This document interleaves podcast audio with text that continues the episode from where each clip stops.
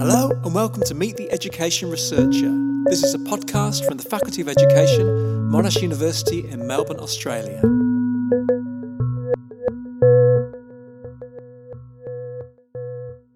Hello, my name's Neil Selwyn, and in this episode of Meet the Education Researcher, I'm talking with Antero Garcia from Stanford University. Antero is one of my favourite politically minded media education scholars. He seems to have endless energy and imagination, and he's been involved in a variety of innovative digital and analogue projects over the past 10 years. And Antero has researched how schools can engage with everything from mobile phones through to tabletop gaming such as Dungeons and Dragons. So, in this conversation, we focus on Antero's recent writing on the role that tabletop games might have in the classroom, as well as growing talk that we hear in education around the notion of platforms and platformatization. But first, I wanted to hear about Antero's work in reforming civics education in the wake of the Trump administration. With the first 100 days of the Biden presidency looking to have brought some stability back to US politics, I started by asking Antero if these were already looking like better times for US schools.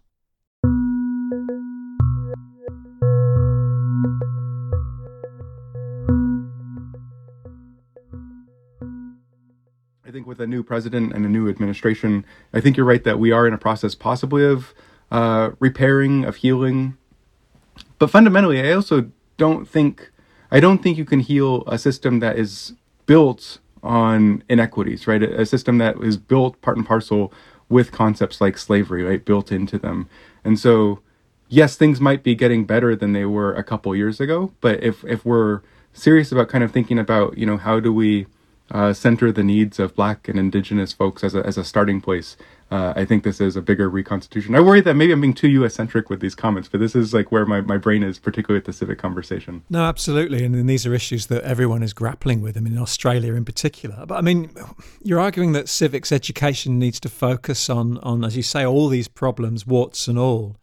But how do you develop a curriculum that confronts white supremacy or indigenous issues or climate change? I mean, there's a very long list of tricky issues there.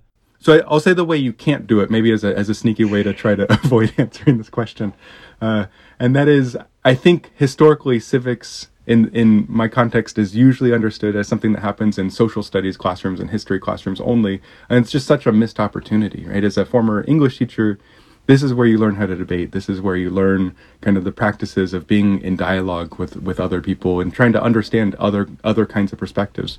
And so I think the first fundamental step of how we do this work is to recognize that the responsibilities of civics, the responsibilities of how we might repair and reimagine and build towards new kinds of worlds, uh, is something that that has to happen in every subject area and is kind of the responsibility of all teachers. I think the other side of this, and then you know, this is the kind of Marxisty side of me, is like every teacher's act is a political act, and for, you know, I think this idea of the objective uh, role of, of, teachers just needs to be something we need to fundamentally reject, um, and that doesn't that doesn't sit well, I think, with the ways that we develop kind of national perspectives of teacher education and kind of statewide assessments and all of all of that stuff. So I mean if you're arguing that every teacher needs to be a civics educator, I mean how realistic I can imagine a lot of teachers pushing back and saying this isn't what I've signed up for, I'm non-political, blah blah blah at least here, right, the vision of what it means to become a teacher, right, has to do with this kind of romantic vision of what you imagined your own upbringing to be in terms of schools, right? Usually, I think the research points to people who become teachers largely do it because they had good experiences in schools and are the kinds of people who want to perpetuate a system that made them feel good, right? There is this kind of like passing on uh, of what that works. Uh, you know, this vision of everybody being a civics person doesn't fit well within the kind of climate of no child left behind that most new teachers have, have undergone, right? The system doesn't look like what we're asking them to do. And so, in that sense, I've been trying to imagine what are the new kinds of stories, what are the new metaphors, what are the new ways we need to shape the culture in classrooms, what are the new texts. But it is, you know, it is something that's going to have to be a conversation, and it is not um, that kind of widespread change is something that I think we're going to have to kind of struggle with. I think this is maybe this is a, a, question of is it is it a gradualism kind of approach or is this you know like is this a, a much more um, you know paradigm shifting kind of perspective? And maybe, you have maybe you have a sentiment of how we can fix this. Well no i think maybe you have a sentiment of how you can fix it. I really like the way that you are trying to address the system disrupt the system play with the system kind of from the bottom up. And this brings me on to the second thing i really wanted to talk to you about was your work in the area of gaming Now, I th- I think your work in gaming is just as political and politically minded as your work in civics.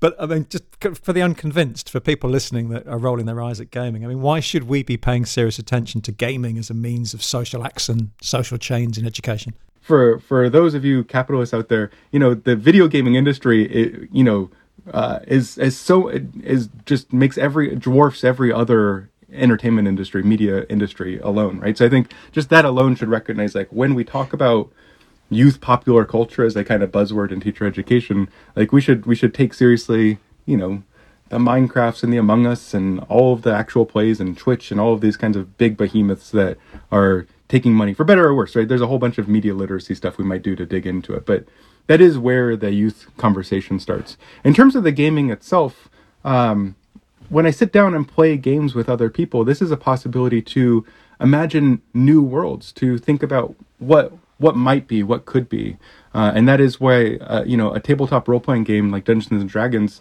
looks pretty similar to what you and I are doing right now. If we were sitting at a table together, we would have a conversation.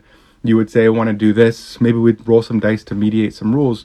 But it is about how can we build some common understanding as people play in a game and also how can we build common understanding as the characters that we're role playing and trying to build a sense of empathy and a sense of justice or injustice within the game depending on what you're doing? I think that's the starting place. The one piece i'll add to this though which makes it i think political and means this is probably the thing i get by far the most grumpy emails around is when we start unpacking the systems and structures of these games and who made them they're built on kind of eurocentric values right? They are built around whiteness. They're built around maleness uh, and when you start poking on at that and telling people the very obvious fact that that's who that, that these games were made by white men, people get really grumpy about that. So I just want to like state that as an, as an obvious point that, that needs to be said. Civilization. I mean, the whole kind of kind of explorer colonialist mentality is amazing. But I mean, I like the way that you're playing with this. I mean, let's let's dive down into something like Dungeons and Dragons. Now, I mean, for the uninitiated, I mean, what is tabletop gaming? What is Dungeons and Dragons? And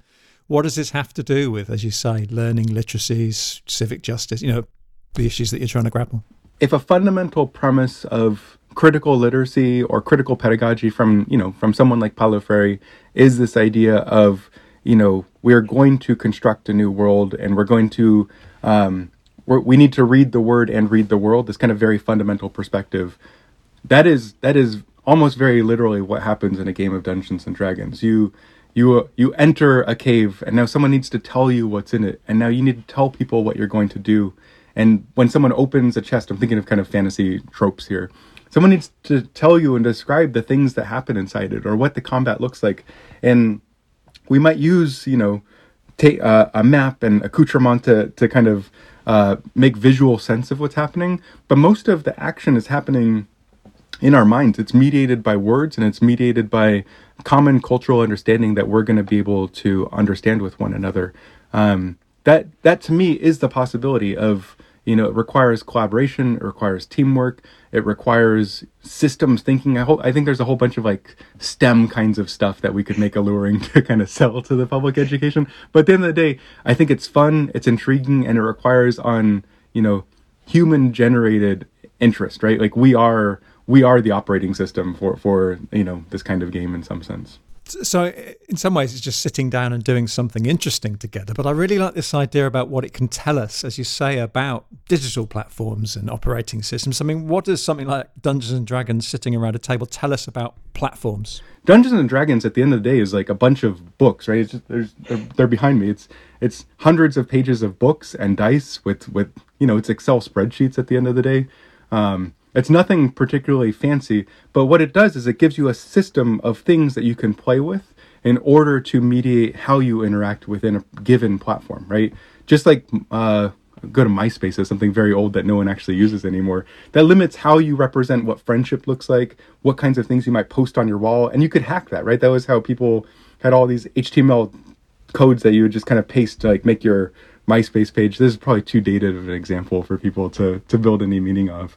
Um, but in that sense, you know, I, I think the same way you're, you're, you could easily kind of strip out all of the the the kind of Eurocentrism of of Dungeons and Dragons and paste in some other kind of ontology and vision of what you want the game to be, and it's easy to build that into the platform, right? But it also means that the platform that you're building on values certain kinds of practices, right? Most of the rules are about combat or are about things like encumbrance. How much th- how much can you carry? Uh, how do spells work? And so when you build into this given platform, you have to build to the values of what Dungeons and Dragons is about. If you don't like that system, you need to look for a different kind of system or build your own, right? It's paper and, and pen at the end of the day. Which, which comes back to the whole media education idea of, as you say, creating rather than simply consuming. Um, yeah, and that gets me thinking about platforms perhaps as a metaphor for um, understanding schools, understanding educational institutions. I do think I think a parallel that I've been trying to argue uh, is we need to think about schools and classrooms as a kind of platform, right? They mediate the kinds of interactions we, we engage in. They have particular kinds of social practices that we adhere to. Maybe it's the bells that kind of guide where and how we talk, who has power, uh, what kinds of power is sourced in which places, right? That if we imagine the school as a platform, we can take these kinds of new metaphors as a way to understand what, how power is constructed in classrooms. I think it might give us some new resources to understand the ways we might challenge and kind of um, uh, haunt these platforms, right? I think about Wayne Yang um, in his his book uh, Third University is Possible kind of points to there's always kind of a decolonial spirit that lives within the colonializing mechanism of the university, right? And I think if we recognize the if we recognize the school as a platform, right, what are the kinds of ghosts that are haunting it for us? Now you mentioned Twitch, um, so I guess we do have to talk about kind of digital platforms. I mean, I'm interested in we're living in times of Fortnite, League of Legends, Discord, Twitch, Steam. Uh, what, if any, are uh, the exciting connections or the valuable connections that we can be making with education? I mean, is it all informal learning? Are there any connections we can make with formal schooling in these digital platforms? I think the fact that so many people are excited to not only play these games, but just sit and watch in terms like if we come back to like the very basic idea of consumption right? People just want to actively watch people play a game. It's such a fascinating thing to me. And i'll do it I, for a little while i was really into the speedrunning community the people who beat games as quickly as possible. Uh, and they this one organization uh, awesome games done quick they'll raise three million dollars in like a telethon event on twitch every year uh, twice a year it's fascinating to me that there's just tens of thousands of people at any given day like a live sporting event which is essentially what it is that are doing this work. But in terms of how it comes into schools, one, yes, I think play and, and, the idea of, of something being a fun activity that people willfully engage in, you know, in some ways, I think schools have given up on that as an idea in general. We say it's nice and we'll give it lip service, but actually trying to design around that, uh, I think the mid 2000s and the kind of like quest to learn Katie Salen work is is very influential to me. It's it's some of the work that influenced how I thought about designing schools, and and I don't think we've seen enough support around these spaces. We've given away we've given it away to go back to assessment on the one end. So I think that's that's just uh, you know unmined territory to to kind of use a, an extractive metaphor to some extent. On on the other hand, I I I think the other side of this is this idea of like people want to do these games in community. As much as a lot of games used to historically be about single players, so much of the Minecrafts, the Among Us, the the MOBAs, right? All of these are about being with other people as as participants, as coaches, as mentors, uh, and just reimagining what would a classroom look like if you centered it around the practices of what Twitch values, right? In terms of like who's in it's a you know, it's a Socratic circle, right? There's someone in the center who's doing the text, and there's a Socratic circle of dialogue around and observing. I think there's a lot of possibility there to like reimagine how we might structure spaces. So, I mean, my final question just is: I mean, what's on the horizon? Are there any things that you're just beginning to think about in the back of your mind that might kind of bubble up over the next five years or so? I mean, what are you beginning to get interested in next? Yeah, I think that I'll, I'll answer this in two ways. And so, one is um, a good friend and colleague, Nicole Mirra. She and I have been spending a lot of time sitting in the the role of the speculative and thinking about what the what would speculative approaches to education look like. Right when the pandemic happened, uh, started last year, um, the big kind of educational conference here, the American Educational Research Association, was canceled, and so during that weekend that we knew everybody had planned had cleared their calendars, we created a two day speculative education colloquium. Uh, and brought in some some friends to kind of push folks thinking. We did it again this year, and through um, through a small grant that we've received, we're now working on um, a special issue of the Journal of Learning Sciences that is going to focus on speculative ed- educational approaches to research.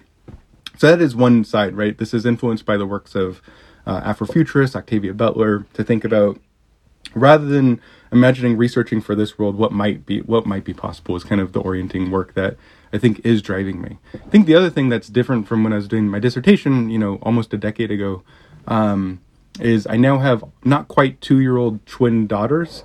Uh, and so I think being a dad now and looking at uh, kids and, and kind of thinking about their relationship to the world around them and and people who just have joy and intrigue, right? We they usually don't get very much screen time, whatever that means. But I turned on a nature show on on on our Apple TV um, just as they were passing by, and it, it, just blew their minds to see like I think I think they were. Uh, uh, what, what, were they? I think they're oh they're kangaroos. Just seeing kangaroos on the TV just blew their minds as like a possibility of like what what other life is out there. And so just seeing that joy has just been such a you know maybe it's just like the the dad thing, but it's just such a, a, a joyful moment to kind of build on and inspire the work that I'm doing today. I mean, that's both inspiring and also kind of quite worrying. Having two year old twins would just wipe my brain out. But I mean, thanks ever so much for taking the time to talk about your work, Antonio. It was great to get the time to reconnect with you, hear what you're up to, and good luck in the, all of the future. Thank you. Appreciate it.